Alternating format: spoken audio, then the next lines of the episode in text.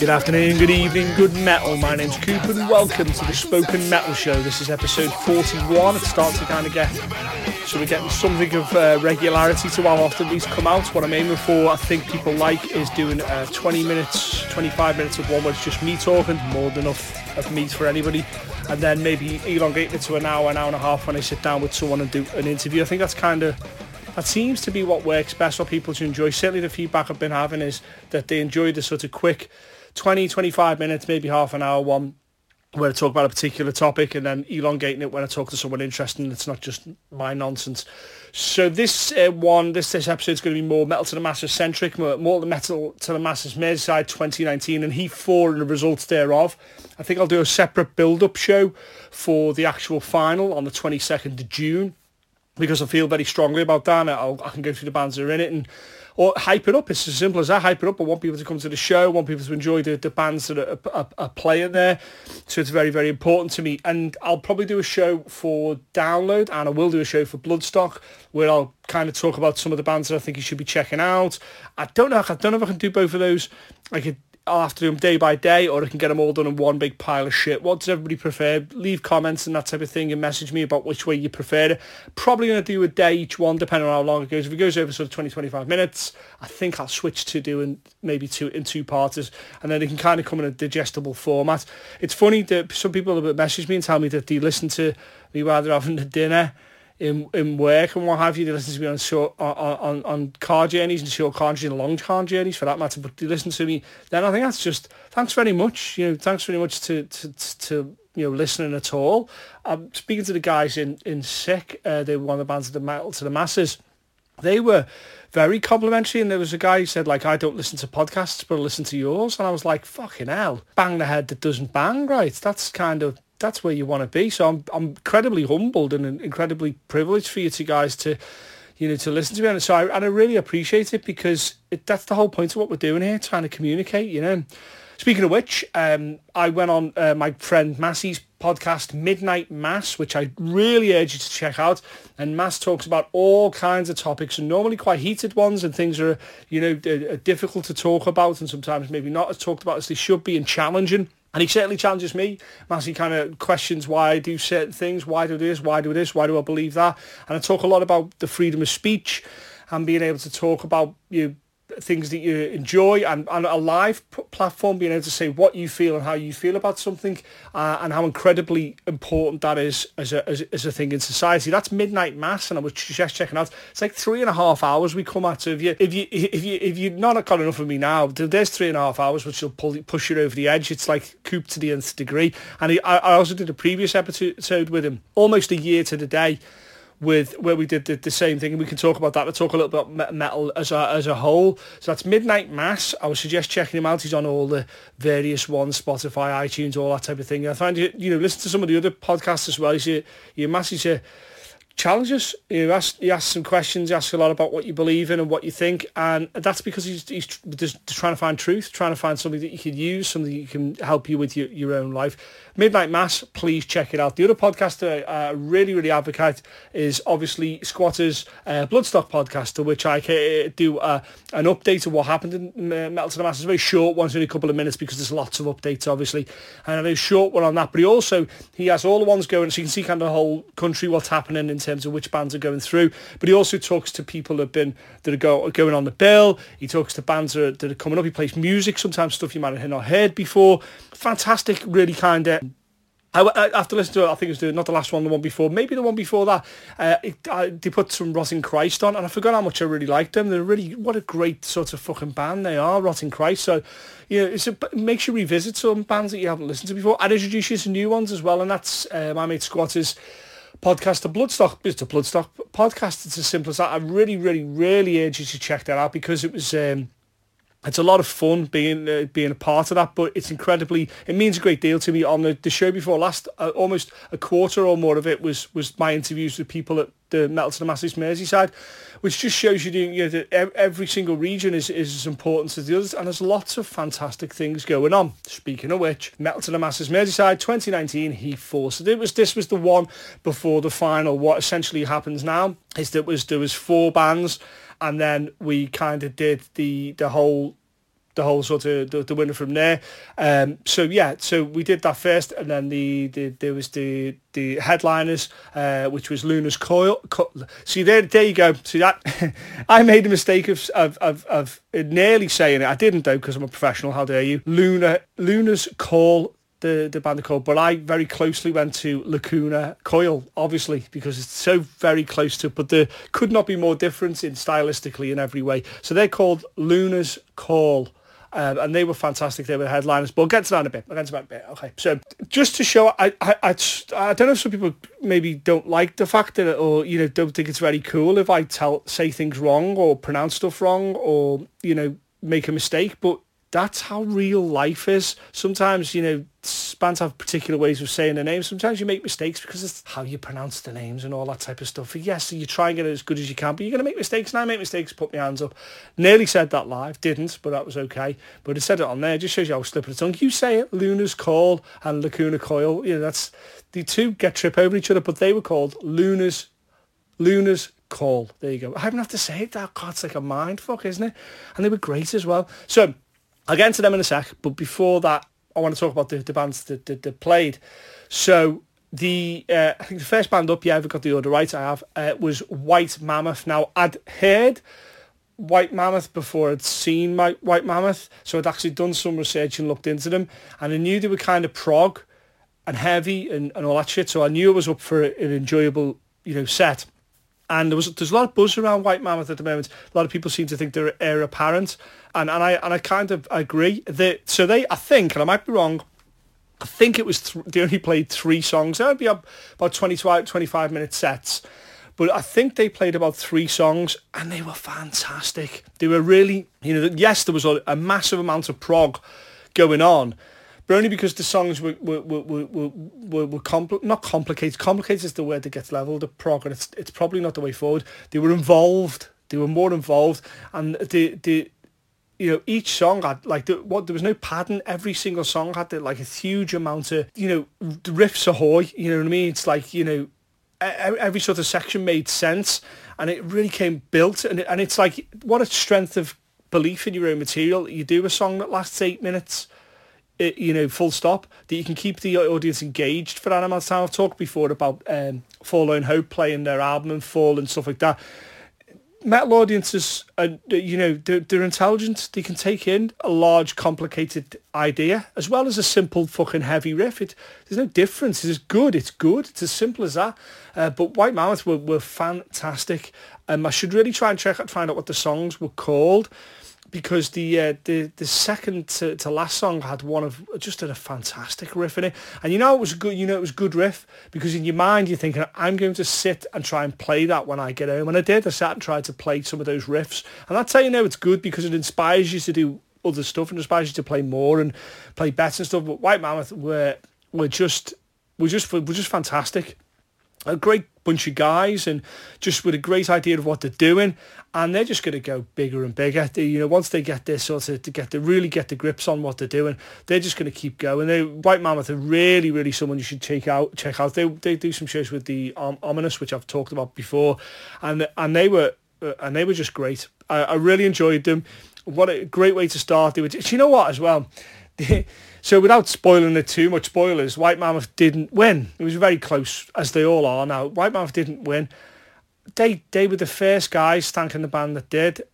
As we were coming, we were kind of standing where everybody comes and goes out and stuff, and they went past. And it was just, I think the lead singer, guitar player, was like, "See you next year, guys." He was like, to him it almost didn't matter. Obviously, the competition mattered a great deal, but win, lose or draw, if you will. They were still kind of like happy to play and happy to, you know, they know their time's going to come, and it fucking will. So then it was a really interesting night, actually. It was a nice mix, and it was probably the busiest it's been. Yeah, it is. It should be. Lord knows what it's going to be like for the final. That place will be absolutely fucking reamed for the final. So then we get on to Sick. So the band are called Sick, S-I-C-K, not S-I-C, and that's it, and like, you know, that kind of Sick. And, you know, not that they are the underdog, but I'm always rooting for the young upstarts, and that's I don't want to say that they are, but they've only been going like 7 months, and they put themselves down as Scouse speed rock or speed metal. I think speed rock, actually, and you just can't help but love them. you just cannot, because they've got this fucking magnificent adolescent energy and this like teenage energy, and they've only been going a short time, and they're all fucking all fire and life and stuff, and it's totally, you know, it's totally kind of like addictive. It's, you know, to see them play, they're just completely up so much. They were excited. I didn't even introduce them. They just went straight into it. I was like, "That's cool. It ain't about fucking me."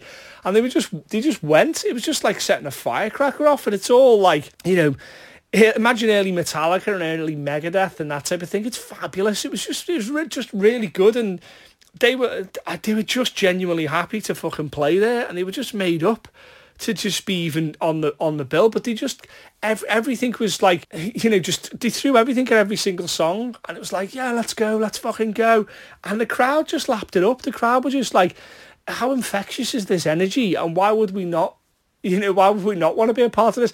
They're going to be great. They're party rock and party metal in the nicest vein, I can tell you. They just enjoyed themselves, which is what you fucking should do on stage, and just, you know, and the byproduct of that is that people listen to you and think you're great.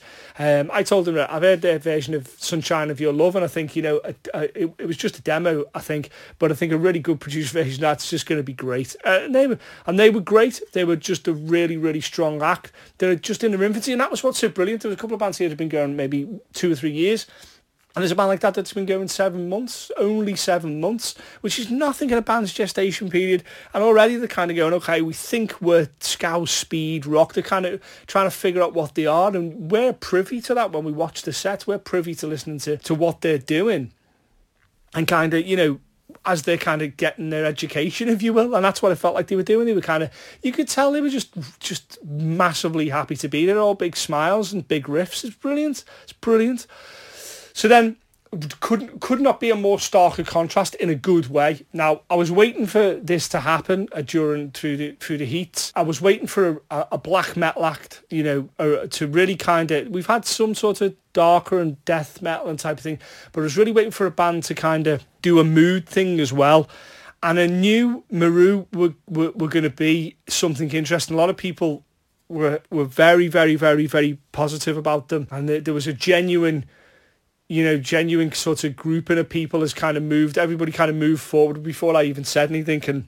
And it was weird doing an intro for them, because I didn't want to be, hey, everybody, you know, fucking, let's start fucking going crazy for Maru. It just didn't feel like that was the right thing to do. So instead I said, you know, tried to create a mood. And now what we did, they asked us to do this, was to reduce the lighting right down. Normally, you want lights to light up the band and see what's going on and all that, and rightly so. Maru were very much, let's reduce the lighting, let's make it less about the people on stage and more about the mood and the whole thing. So the whole thing was like, the lights were brought down really kind of low and stuff, and we took the punter blinders off and stuff and reduced the lighting down.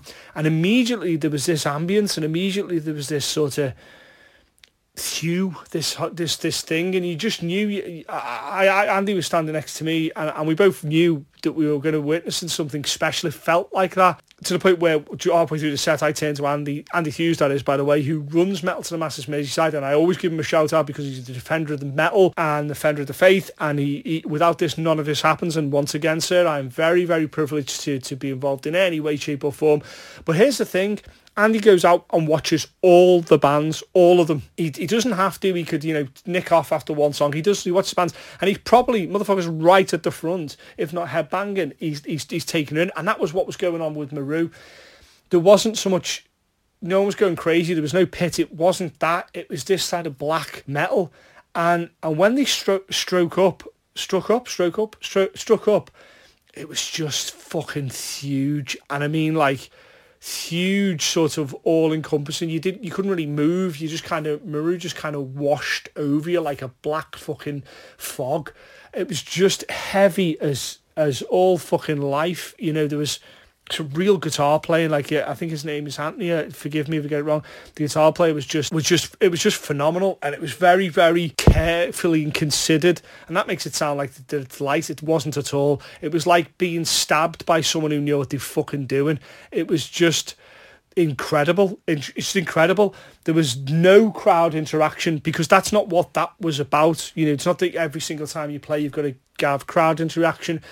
there was virtually none, because the music itself really just was happy, just there it is and stay there. And it was about halfway through the set, I was just like, this is special. No, this is really special. And Maru, I think this is one of, if not the first couple of gigs, they haven't played an awful lot. They're an amalgamation of several other acts out there, you know, and it felt special.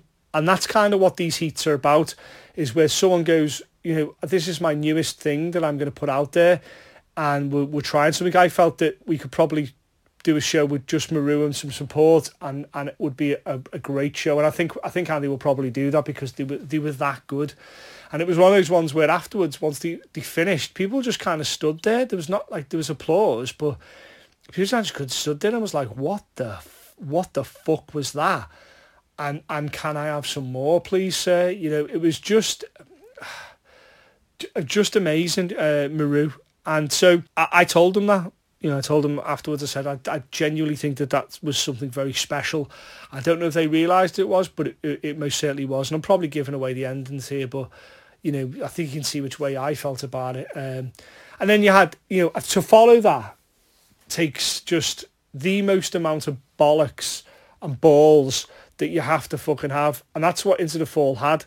You know, they were just like, let's go. They were like a nice mix of brutality and kind of, you know, Brooklyn hardcore and all the best facets of that, of metal, you know, the kind of like the hate breed type of stuff and all that. And they, Into the Fall, were fantastic. To come on after the Maru and fire up the crowd. Not the crowd weren't fired up, but take them in another direction again. You know, the lead singer, talking to before he went on, he's like an American football player, and the guy had a massive scar on his leg. He was just recovering, his knee was just recovering stuff, because he'd be playing American football, and he was, you know, the motherfucker had give a hit, and he was just like, he'd had leg issues, his knee was fucked. What could you fuck tell? Could you fuck? The power of metal compelled him, and he was just fucking, let's go, and the whole band were like, fucking, let's fucking move, like, and the crowd woke the fuck up. You know, it was just this brutal attack. I don't quite know where to put them. I don't want to put anybody anywhere, but I don't know where to put Into the Fall, because it was a lovely mesh of everything, and it just seemed to work. It just seemed to be Into the Fall, which is probably how they, you know, it's a good band, because it's not really totally this or totally that. It's them, and I just thought that they, once again, they were fantastic. It wasn't a bad. You know, I often say, you're probably all sitting at home now going, yeah, Cooper, get it. Every band's amazing. You know, you don't want to piss on anybody. You don't want to fucking complain about anybody, but every band that's been on the heats has been. Do you honestly think if someone was a knobhead, I didn't enjoy it? If I didn't enjoy it, I'd say I didn't enjoy it. This is my own personal opinion, honey, and no one else's. This is what I think. But every band's just been great. It's been so heartening, because this is what the future of my local scene is. And then ultimately the regional scene, and then in a way the city, and then everything, and then past that, and you know, this country, and then beyond. This is how these things start, and it's in fucking fabulous hands. We had 4 very distinctly different bands there, with music that people tell you shouldn't be listened to. Prog's not popular, black metal's not popular, none of that's popular. Well, it's not what I fucking experienced. Not all the people there experienced, didn't see any of that shit. So it's incredibly heartening to see that to them. Luna's Coil. See, I nearly did it again. Now, Luna's Coil were on, and they had one of a really interesting sort of lightning show that kind of changed with them as well.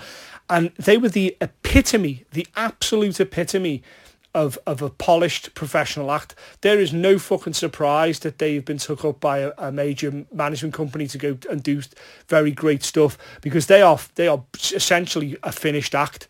Completely so professional in the absolute sort of, you know, there's a couple of riffs I thought, oh, you know, that's bound for radio, and not in a bad sense. I thought it was extremely accessible, but at the same time very heavy and kind of entirely in keeping with the bands that were on. I think they were super. They were a classic example of a finished act that clearly our management company's gone, well, there's nothing to work on musically here. Let's work on getting them out there and getting the PR done and what have you. And I just thought they were fucking really good. A really nice bunch of guys as well. That you can see why they play Bloodstock. You can see why they do as well as they do. And it was the first time they were playing Liverpool, and it was really nice that they were really well received, like, which was incredibly important. So then let's not fuck about. Let's get straight to who won. And if you were there, you know, if you listen to the Bloodstock radio, you'll know it was Maru, and it was no real surprise. It was one of those sets that I'll remember for a while. It was that affecting. You know, I often talk about, you know, I'm not the biggest black metal guy. I can talk, I think, confidently on it, and I think I can, you know, I think I've got a really good listening and vocabulary of what's going on in black metal, even right from older stuff right the way up to what's current now. But they made me go back and check some artists out that, you know, that I hadn't previously considered, and rekindled a love I didn't know was there for black metal. But it was such a strong example of what a band, and later on talked to the guitar player, he has a fascinating individual who I'm going to get on the show because he has a really interesting look and about how he's looking at the world, not look himself obviously, how he's looking at the world, and a really interesting prose, as the writers call it, and his understanding of his own, what he's doing. He genuinely has thought it through. There's no rock placed where it shouldn't be. Everything's been designed, but it never seemed that way. It all seemed completely emotionally intact, like, if that's the right word. And so they go through to the final, and that's the final with Atanamia, Midnight Prophecy and Forlorn Hope. Who the fuck knows who's winning that? I've fucking no idea. I've just no idea. You know, Atanamia, the first winners, just this incredible, like I said, Sepultura and Black Label Society. It's fucking brilliant. And I'll talk about this probably on another one if I do one. Midnight Prophecy, again, you know, just what a polished act. Forlorn Hope, who the fuck's going to beat their set? Who's going to beat Maru's set? I'm telling you now. That's going to be something amazing. And so I'm starting to see the same faces now at the shows, which just means that we're just generating a following of people, and people who kind of go, okay, we understand what this is, we like metal and we like what's being presented here. So I'm really encouraged by that. And there's some people who have been very, very nice to me about the podcast, and very, very nice to me. There's one guy who came to me and said, like, you know, I feel strongly about it now because you feel strongly about it, because he was saying that I feel passionately about underground music and giving that platform and stuff, that he was like, yeah, I fucking feel that way and I agree with what he's saying, and I just think that, you know, it has to start somewhere, it has to start somehow. What better place than here, what better time than now? You have to go and do this yourself, unfortunately. You have to go out and create a scene sometimes with only a handful of people, but that's the way it starts, and that's the way it should start. And it means that now, out of the what, we've had 4 heats, and it's like 4 bands each heat, so like 16 bands, and you can't get a credit card in between them. And still, you know, we managed to get to 4 bands for the final. Just the quality, the sheer quality. And what's great is I'm seeing, like, other things have come to their grand finals now, other Metal to the Masses in various parts of the country, you know, Sheffield and stuff, and the quality and the lineups of some of these bills. These are going over 3 days to, like, having a grand final weekend, and you think metal is fucking well alive. It's in very good hands, because it's in the people's hands. It's in the people who write it and perform its hands. It's in the people who grew up with its hands, and it's going absolutely nowhere. In fact, it's moving forward, whether the mainstream, whatever the fuck that means, is moving with it or not. It is moving forward. So all the bands that played stayed long after the announcements as well, and there was this glorious thing of people within bands talking to other people in bands, and Lord knows how many bands are being created whilst this Metal to the Masses is going on, and why people are watching it. But some of the sets that are going on are that good, you can think that people are going back and going, fuck, I saw this band, they're not even fucking on a label or anything, or any kind of signed deal, and they're fucking brilliant. I remember when I was first out there playing in bands, and seeing some of these acts now, they're just, you wonder, like, oh, is creativity dying? No, it's fucking not. Is talent dying? No, it's fucking not. Originality, is that dying? No, it's fucking not. Come to a show, come to the final on the 22nd of June, you will see this. You will see 4 bands playing their heart out, playing stuff that they've laboured over, that they thought through, sometimes years in the making, and you're going to get to see that. Maru doesn't have that much music out there, and so some of the stuff they were playing, no one had heard before, so you might not hear that for a while until they record that. Same with Sick. You know, how valuable is that? It's incredibly valuable. So That was Metal to the Masses Merseyside 2019 E4. We're going to go to the final on the 22nd of June, which I am emceeing, which will be fantastic. I believe, you know, we're going to have some nice things coming up for that. I don't want to spoil that. I want to do a separate one all about that to hype that up. And I think we're coming in about 20-odd minutes here now, so I'll wrap this up nicely. Like I say, please check out Midnight Mass. I'm a guest on that show. And as always, guys, I'll see you at the show.